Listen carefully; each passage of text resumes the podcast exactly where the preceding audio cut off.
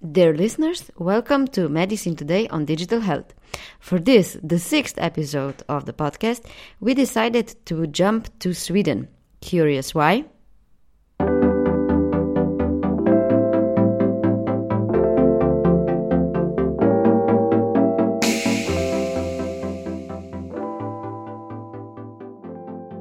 There is a lot of excitement around digital health in Sweden. The government set itself a goal to make the country the world leader in e health and digital health by 2025. As exciting as it may seem, according to OECD, Sweden is facing similar problems as many other countries. There is a lack of central direction, and the large number of independent providers has led to multiple data systems being used in primary care. For example, only 20% of primary care doctors receive necessary information to manage patients within 48 hours of discharge from hospital. But setting policy and system challenges aside, in terms of digital health innovation, Sweden has a lot to offer. I talked to Professor Dr. Anthony Turner, head of the Biosensors and Bioelectronics Center at Linköping University in Sweden. We talked about wearables, point of care devices, and sensors. The thing is, we can measure a lot of parameters today, but which ones make sense? Which bring actual better outcomes for patients? Dr. Turner couldn't be a more perfect person for this topic. He founded the World Congress on Biosensors in 1990s and has chaired it ever since. He has over 750 publications and patents in the field of biosensors and has among other things served as an advisor to the European Parliament at a high expert level. Before the conversation with Dr. Turner, let me just invite you to listen to our other episodes as well. We unveiled why IT is so hard to integrate in healthcare. We talked about the hidden potential of data in online health communities. We talked about where doctors can prescribe the apps and many more things. To learn more, go to iTunes, subscribe and rate the podcast, and of course, recommend it to others as well. You can find it under Medicine Today on Digital Health. I am your host, a healthcare and medicine journalist Tjasa Zajc.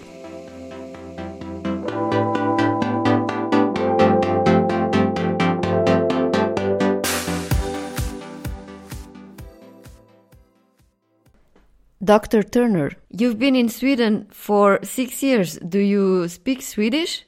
Oh, no, this is the most embarrassing question that you could put to me because everybody in Sweden speaks, first of all, speaks such excellent English that there is absolutely no need to learn the language. Secondly, I have a, a, a, a 30 strong international team, so our common language is English. And th- uh, thirdly, every Swede I meet wants to speak English to practice their English. So my Swedish is useless. Your knowledge is so much more valuable, I, I would assume. Well, that seems to be the, the priority to extract the information in the most efficient way as possible from me. And uh, that's not best done in Swedish, I'm afraid. Sweden is supposed to have one of the best healthcare systems uh, in the world. The number of doctors is not problematic. People don't really go to the doctor's office that often. So if you look at the statistics, it looks pretty perfect. I don't know how it is in real life. Do you have good experiences or are you fortunate enough that you didn't even have to get into the healthcare system much? Oh, I've had very good personal experience, but of course it's anecdotal and just one person, so it's hardly a, a professional view. Uh, but my family certainly have used the uh, Swedish healthcare system, and uh, it's been uh, a very pleasant experience so far. We've uh, uh, obviously there's a little bit of waiting, as always, especially if it's not urgent.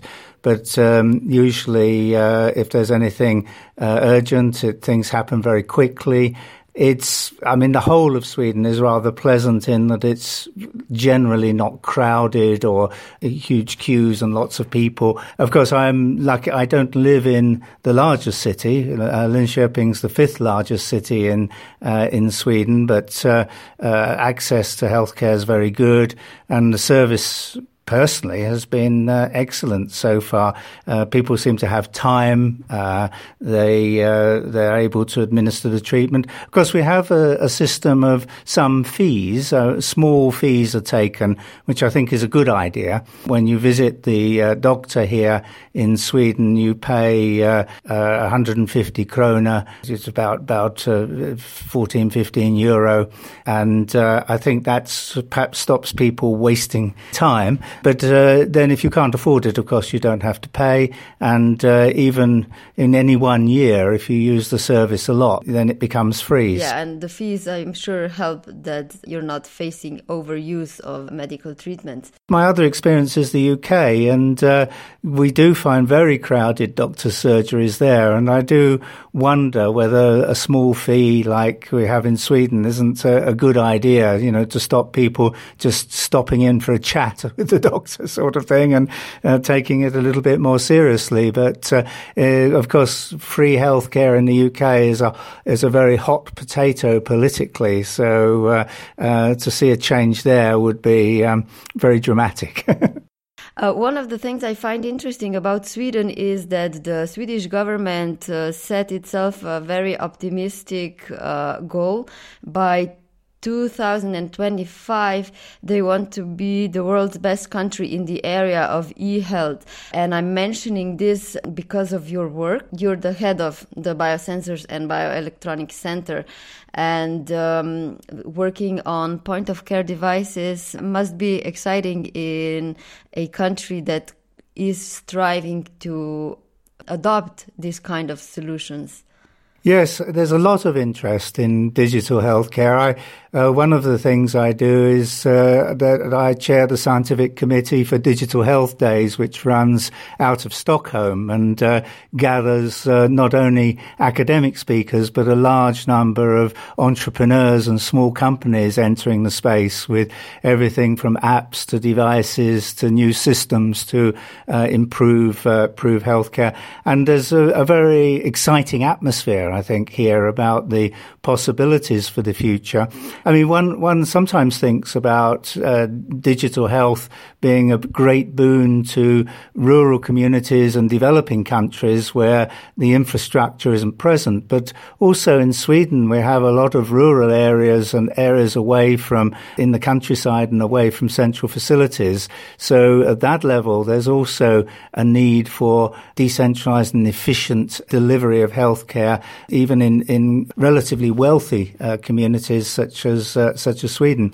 M- many countries I visit hold Sweden up to be a, a, a, good example of how things are delivered, and I think that uh, uh Sweden likes to stay ahead and uh, in, sees this area as an exciting area, and combining some of its traditional skills in pharmaceuticals, in telecommunications, uh, and of course in healthcare itself. So, and there's major debate uh, that at the government level as to how to deliver healthcare uh, better uh, in the future. When one looks at the financial statistics, their affordability of healthcare into the future, um, or lack of it, is frightening. Virtually any country and projects its healthcare costs if you just keep doing the same thing we're doing now, it becomes unaffordable virtually everywhere. So we've really got to do something different to reduce cost and improve service.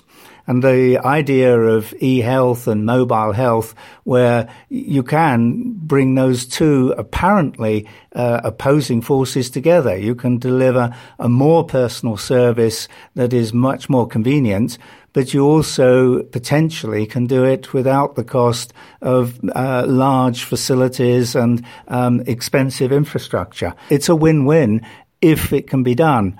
But of course, there's a number of forces for it, but also some forces against as well that need to be overcome. Yes, there has to be a lot of collaboration and the legislation needs to be put in place and there's a lot of other hurdles preventing digital health to be adopted faster.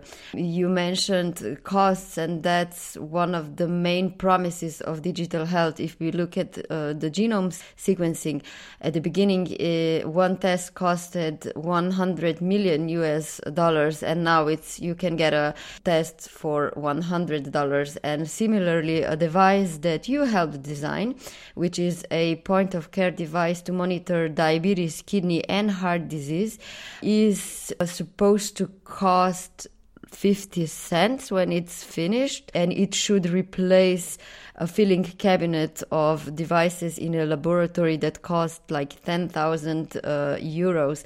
Could you tell me a bit more about how such a decrease in the price is possible without losing the, the quality of research? Let's start with the um, uh, the miniaturization and the low cost and, and how things can be reduced in size and still deliver uh, quality and and what's needed. Um, and the, biosensors, of course, have had a very successful history of doing this over the years. Um, I mean, the first or one of the most famous things I was involved in was managing the team that developed the first electrochemical home blood glucose monitors. And there, effectively, we took instruments that in the lab that were costing uh, $40,000 and reduced them to an instrument that now can be manufactured for about 7 to $15. You may ask, you know, how was that uh, possible? The instrument itself, a lot of the advances in uh, microelectronics have enabled the miniaturization of instruments. And then there's also the, the diagnostic element that has to plug into the instrument. But looking at the instruments themselves, uh, it's uh, if you take out all the redundancy uh, of laboratory instruments, because when you're producing a, a device for the home, there's a lot of things basically you don't need. You can take out a lot of the flexibility uh, in laboratory instruments, look for the miniaturization that's available from microelectronics, and bring the whole thing down uh, quite rapidly. So we started with the first devices being able to shrink a, a cabinet-sized piece of instrument, laboratory instrumentation, down to, in fact, one of the smallest devices ever made still, which was a pen-shaped device, modeled on a watch pen. So there was a little display in the uh, top end of the pen, and the sensor just plugged in where you would normally write with the pen. That was done with ASIC technology, which was enabled by the largest quantity or the large quantity of instruments that were going to be needed uh, in that application. More recently, companies such as Texas Instruments have produced now chips that are capable of performing all the electrochemical functions that you might need in such a sensor.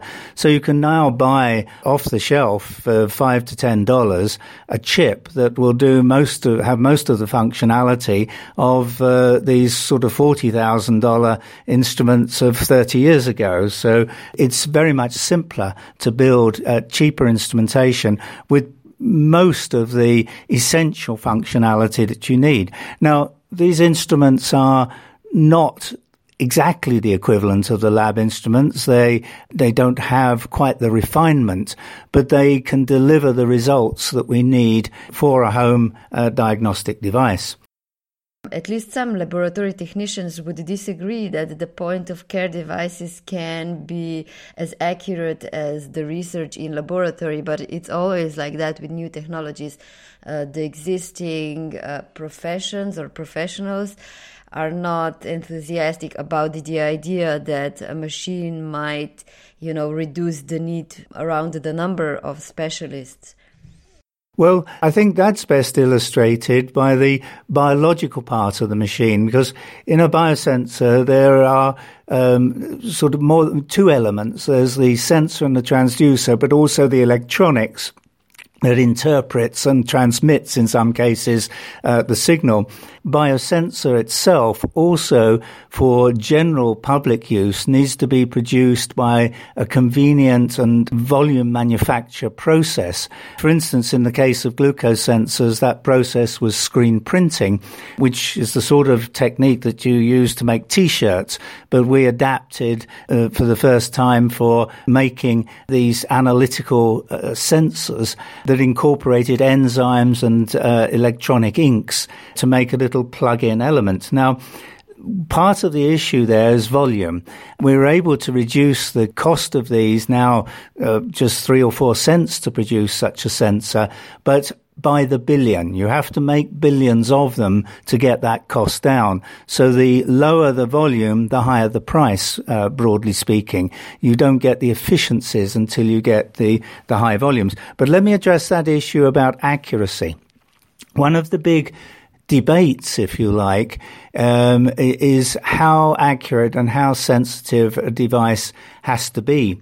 And if you come at it from a, an analytical laboratory perspective, you're always looking for the best. You're looking for the best possible performance, the best accuracy, the best sensitivity, and the best reproducibility.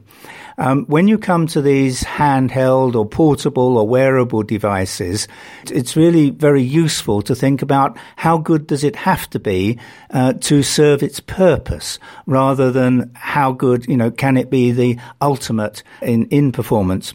And there's a contrast here between, say, for instance, um, devices that might be used to enforce rules or legislation versus devices that are used to help manage uh, conditions or to give early warnings and so on. And we've seen a good example of this with diabetes, for example. The devices that uh, many, many people with diabetes use and buy every day from the, or, or, have issued from the pharmacy are not as accurate as the uh, clinical chemistry laboratory. That's absolutely clear. Uh, but it doesn't matter. They're good enough to make the clinical decisions and the management decisions that they're designed for. That is a good point. Sometimes it suffices to monitor the trend in a disease. However, speaking more broadly, one issue can occur with wearables and sensors. Sometimes frequent monitoring does not bring any benefit. If we look at wearables for heart functions, randomized clinical trials have shown that they might increase the number of hospitalizations but don't necessarily improve patient outcome. So the key thing here is that gathered data must be analyzed to be useful. Um, as a sensor technologist, always we have to ask the question, is there a useful action? There is no point in building a sensor unless there's an action that you can take as a result of it. That action has to be effective. And the actions can be on different timescales as well. I mean, genetic testing you're not going to do every day, for example, uh, whereas glucose testing you're going to do more than every day. Obviously, as more results become available, we gain more knowledge about about the value of certain measurements that were not otherwise available. But the examples we're working on take glucose for diabetes, there is no doubt that uh, you can take a very, very important decisions based on uh, either intermittent or preferably continuous monitoring of glucose by adjusting the insulin level. And you're talking about a, a life-saving technique there, not uh, as well as better management and the avoidance of long-term complications and so on. Take another one. Kidney disease is the biggest unrecognized problem that we can tackle next because there are m- many uh, millions of people with undiagnosed kidney disease that could benefit from an earlier diagnosis or better management to avoid uh, kidney disease progressing. So markers there would be extremely valuable. And the other one you mentioned at the beginning, heart disease, again, um, is a, a, fairly obvious one where being able to diagnose quickly and simply would be of, of great benefit. But also, you know, there are many conditions that can be managed and many areas that are amenable to effective use of sensors. I think the problem here maybe is that the continuous monitors and so on that we've seen abound so far have been the easy ones. They've been the ones that have been technologically accessible. And so the sorts of wearable devices we see commercially available now have been the ones that have been easy to realize. And there's not been enough focus, uh, to my mind, uh, on developing the sensors we actually need.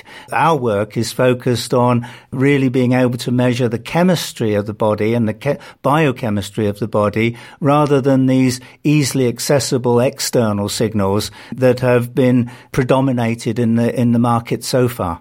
It's exciting to see all the technologies around diabetes, especially the artificial pancreas that's making it possible for patients to almost completely forget on their diabetes.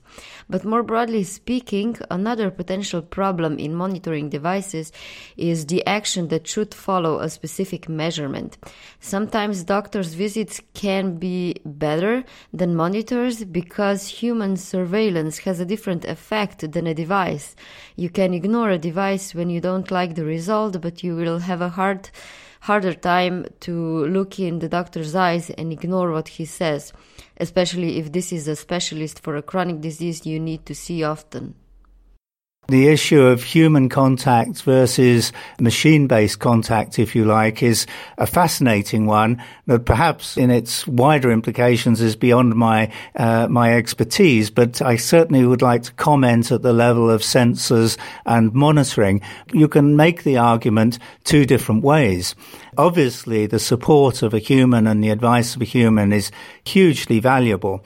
But also, most of us nowadays are very used to seeking information electronically as well. Certainly the, the younger generation. We hear from the doctors now of the Google generation, where rather than a person walking into a doctor's office with no knowledge of what their problem is and asking the doctor to tell them what it, the issue is, a lot of people now will go forearmed with some information and have a much more intelligent conversation with the, the expert that's going to advise them. And moreover, of course, that expert advice doesn't have to be face to face. I mean, my personal experience is that personal chemistry is very useful when you first get to know someone, but, um, you know, follow ups can be done electronically, I think, very effectively. You know, having the convenience and things in your pocket, on your desk, in your home certainly have many benefits. And I'm not saying you should lose the personal contact, but I think if you're talking about perhaps having the same personal contact, but then having a whole bunch of um, electronic contact and monitoring in between, then we can see a massive improvement in both the amount of information and the action that a person can take, but also the quality of the conversation they can then have with their human advisor when they have the rather infrequent chances to meet the specialist. I think we're still at the beginning of understanding and figuring out the best combination of online and offline uh, communications and all the concerns uh, around that. Uh, not to get too far, I want to uh, talk a bit more about the recent point of care device that you helped design.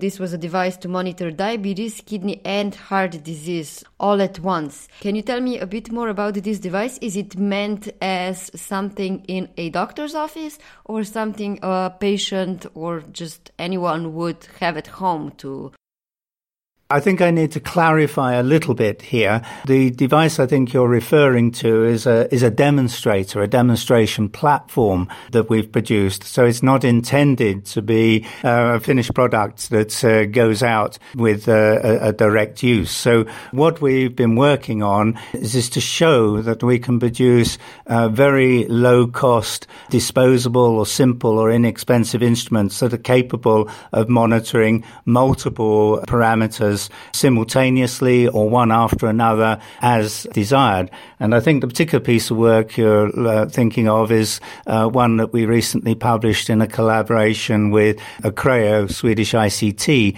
uh, here in Linköping and uh, Norrköping. We created a paper instrument.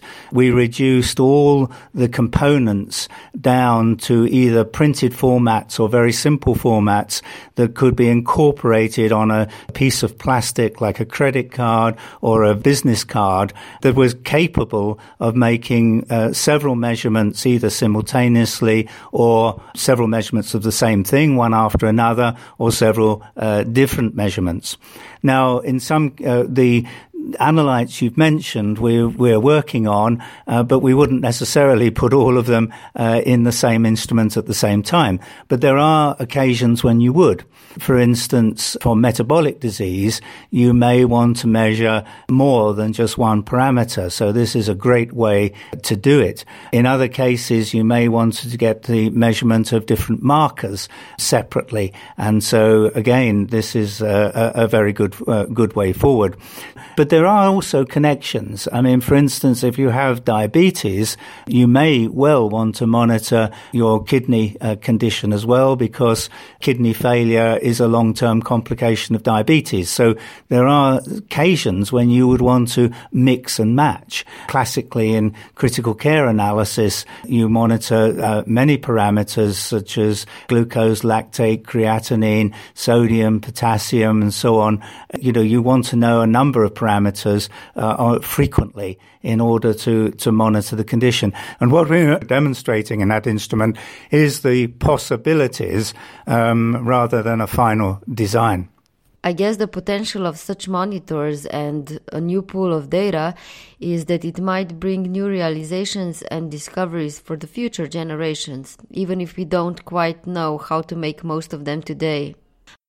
Yes, I mean, you're now touching on another extremely important and very large topic of data. On the exciting end of things, the fact that you will have a very large population of people potentially monitoring a large number of things gives you a huge resource that in itself is a living laboratory or a research tool that's going to lead to new knowledge. There are questions, of course, when you get into this about who owns that knowledge and what's done with that knowledge and questions of privacy and so on, which are quite complex. But uh, on the positive side, there's a there's a uh, potentially a huge benefit from this, and so these issues need to be addressed and solved. By the way, when it comes to point of care uh, devices, and you mentioned that in Sweden the digital health ecosystem is very lively and exciting, how hard it is to get these solutions in the healthcare system? Is it difficult to get reimbursed? What's the process if you want to do that? It's always difficult to introduce new technology for a, a number of reasons. We've touched upon one reason, which is the conservatism and resistance which is healthy in some respects because obviously you need to question and challenge new technology. Um, and there are examples, of course, of, of poor technology or poor ideas uh, that uh, people have tried to introduce that have quite correctly been uh, resisted. But then there are also examples of good technology that's been resisted and taken a time to come in. The next question, of course, is cost because pretty much all the healthcare systems, including in Sweden, are stretched in terms of resources. And if you're going to introduce a new technology, it needs to be evaluated to be cost effective and to deliver value for money and benefit to uh, the patient that is somehow reflects the cost of that technology. So again, I think it's quite correct to uh, to, to, to question, but obviously one needs a, a route forward. This also then links to reimbursement because the uh, healthcare systems can't just endlessly reimburse every possible direction. So there has to be a set of priorities, an evaluation of clinical benefit, and uh, decisions have to be made. But we do see new technology being introduced. Uh, I've used a lot of diabetes examples because it's an area I've worked in for 35 years now, and one sees now in Sweden the uh, wearable glucose sensors being widely adopted, being reimbursed, and being recommended for type 1 diabetes very actively in Sweden and resulting in a lot of uh, positive patient feedback. So that sort of technology does get introduced if the clear benefits can be argued. I was surprised to hear uh, two years ago already on one of the MedTech conferences that investors are not interested in wearables anymore because um, ingestible sensors, implantable sensors are the thing that are attracting more attention already. So are wearables dead? The, the wearables issue is uh, well known. Two or three years ago, the investment community started slackening off from its uh, enthusiasm for wearables, partly because they not, they've not seen the penetration, as they would put it, in terms of the take up. These were supposed to be consumer products, you know, with really large scale take up, and they've been disappointed, I think, at um, the amount of that take up. And part of this goes back to your earlier points that we were making that the sensors that have been incorporated have been fortuitous rather than desirable in some cases. At least it can be argued that way. We haven't made the sensors that we really need. We've used the sensors that we happen to have. Um, so it's hardly surprising that um, the results have been a little disappointing, although um, also opening up some exciting new avenues. The interest in more complex issues is again reflecting the sort of idea I, I said earlier that we really want to know about the chemistries of the body and to have therapeutically effective actions as a result of uh, those measurements. And that does take you towards uh, more difficult tasks, sensors that are more difficult to design, and locations that are more uh, difficult to access. So um, the enthusiasm for uh, bioelectronics and for implantable devices is being revived, although this is also a, a tricky area because once you go inside the body, you have to be a lot more careful. Something that's simply worn externally and doesn't have any uh, element of invading the body. So once you're putting devices in people, there's going to be a lot longer path and more expensive path than simply strapping on a watch. It, it's doable but it can take a long time. I mean, take the implantable glucose sensor, which is now available, and continuous monitoring there is that's a, a, an excellent example. But it's taken 40 years to go from um, the original idea uh, to the, uh, the, the device being realized commercially. Um, it's not an easy path. Absolutely. I think the general calculation is that it takes 17 years for an innovation to become a part of standard medical practice. One of the things you also combine is bioimaging for drug delivery. How do you do that? The molecular design that we use in biosensors is to try to get some sort of sensing molecule that then interfaces with a transducer to produce a, a, useful digital electronic signal reflecting the, the thing we're trying to measure and then you can transmit that signal, etc. In imaging, we're often using quite similar molecular recognition, uh, but then we're probing externally to get the signal out, if you like, with some some sort of electromagnetic radiation or uh, simply looking at fluorescence or signals that we can uh, access. And so this is, as I say, much the same molecular design, but a different visualization of the, of the result. With the drug delivery, the ideal is that we are combining uh, molecular recognition with therapeutic release or or actuation, so that we either have some biochemical or chemical uh, release in response to a particular marker or indicator, or perhaps a physical stimulus uh, in response to that. And these uh, uh, require very clever molecular designs where we combine the recognition with the release uh, and the uh, biocompatibility that's necessary to place all of this in the body or perhaps on the body. I mean, sometimes these devices can be uh, skin patches and, and the like. And this is again a very, an area of very active research, but it's complex and it's going to take um, a good length of time to get these things working well. It always fascinates me how, despite all the knowledge we have around disease mechanisms, cell receptors, and the susceptibility to inhibitors, a lot of complexity is still not understood. Patients still react differently to drugs and therapies. The challenge is the multiple different conditions that you're considering, pathways you're considering in the cases of cancers, difficulty in identifying good markers that are uh, uh, effective and, and re- uh, reliable. But of course, the point you've alluded to there is the personalization, which is really um, a huge potential benefit because for thousands of years, effectively, we treated patients as, as average patients. Uh, uh, we've sort of developed treatments based on uh, the average person rather than the individual. And of course, you need very sophisticated measurement if of the individual if you're going to try to resolve things at a personal level. So this whole concept of personalized medicine is hugely exciting um, if we can really uh, deliver the promise there.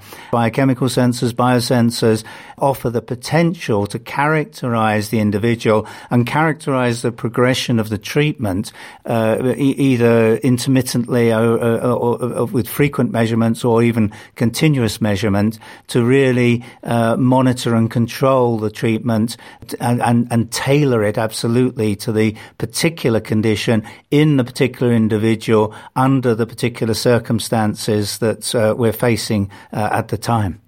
One of the interesting points doctors make diagnostics may not be um, reasonable if we don't know what to do with the results. So if we don't have a cure for a certain problem, then what difference does it make to know that you have that problem? But in that sense, I think personalized medicine is exciting for the generations to come. So even if we don't know what to do with the data today, it's going to help uh, the next generations to to be better uh, managed.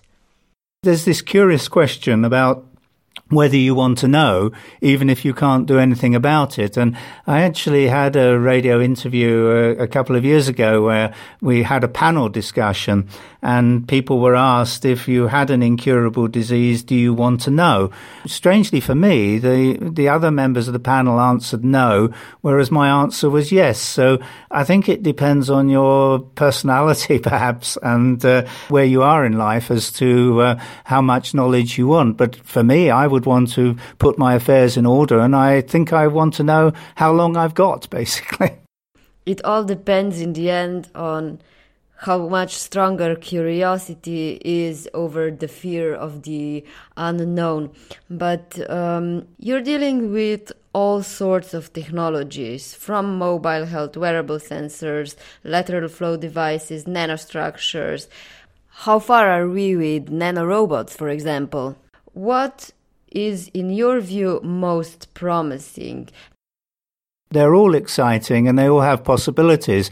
I mean, just picking up your last comment about nanorobots, I think perhaps they're going, they, they may be designed more at a molecular level than, than at a sort of mechanical level, but that's still an open question. But all of the other devices have their place. So I think the important thing is that you, you use the right technology for the right application. And some of the things you named there are tools or materials and others are finished devices. And so a lot of the time we're combining all or several of the things you've just said. So nanomaterials go into lateral flow assays or, or biosensors or possibly nanorobots or, or their molecular equivalent, which are able to uh, sense, move perhaps, and uh, uh, at least get to a location and uh, release or, or, or, perform some action uh, that is useful useful. There's, I think, huge potential in everything you mention. Uh, the, the, the comments also have some of the things that you haven't mentioned. There's been a long-standing and huge interest in non-invasive monitoring.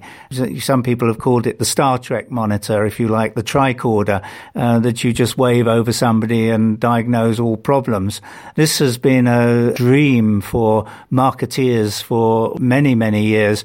We keep getting the question, can we do this? Can we actually get the necessary biochemical information out of the body without getting the chemical contact? And most of what I'm doing is involving some sort of molecular contact to uh, recognize the molecules of interest.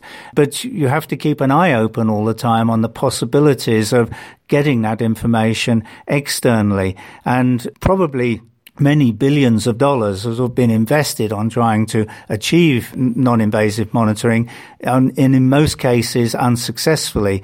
But people are still trying, and there's a huge amount of interest, and uh, you know we're watching that space.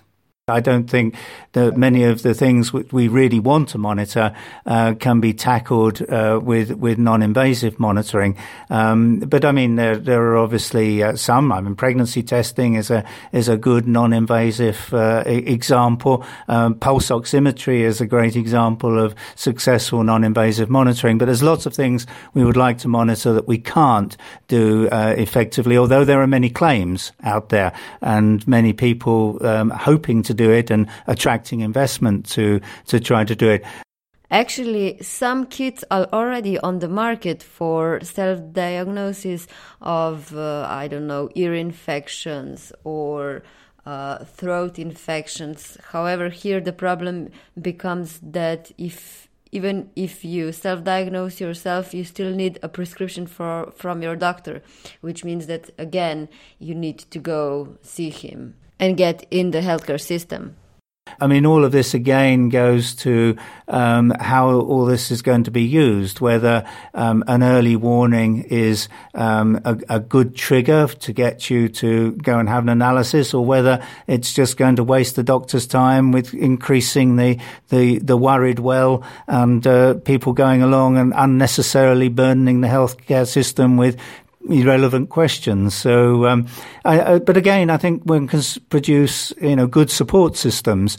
Uh, now there's a lot of electronic advice available online. If you've uh, got certain symptoms, um, you can type those in and get the answers. I don't see why you shouldn't have certain measurements going in uh, to those uh, systems as well, um, so that you can get some intelligent advice from the uh, the online services that are available. In the previous episode, we actually had a big discussion on online health communities, which are a really good source of information. But anyway, I know you have to run. Um, just a final question Do you use any mobile health apps, biosensors? Do you test your solutions on yourself as well? Oh, absolutely. I, I, test myself. Obviously, it, it, depends on the circumstances. Some things that are already commercial products I use um, out of interest. I use one product uh, out of necessity. Uh, when I've got the appropriate ethical approval, I test devices um, that we're developing. Must be interesting to know so much about yourself. Did you ever find out something that you were regretting afterwards? Thankfully, not yet. But as I answered earlier, I, I, I think that I want to know the information. But let's find out when I do get some nasty information. Maybe I'll change my mind. Dr. Turner, thank you so much for your time. I think we could talk for hours more, and maybe we can continue the discussion some other time. Yeah, it was lovely to talk to you, and uh, I uh, I hope uh, this has been, been a useful interview for you. Dear listeners, this was the sixth episode of Medicine Today on Digital Health. Do subscribe to the podcast in iTunes or SoundCloud, rate it, review it, and recommend it to others if you liked it. And if this was the first episode that you've listened to, check out the others as well. I talked to Unity Stoakes from Startup Health, the world's largest network of digital health enthusiasts and experts. We presented Babylon Health and the potential of mHealth apps with Ali Parsa in the first episode, with a critical thoughts on digital health from the eminent opinion leader Esther Dyson. And there's more. But I leave the exploration to you. Enjoy!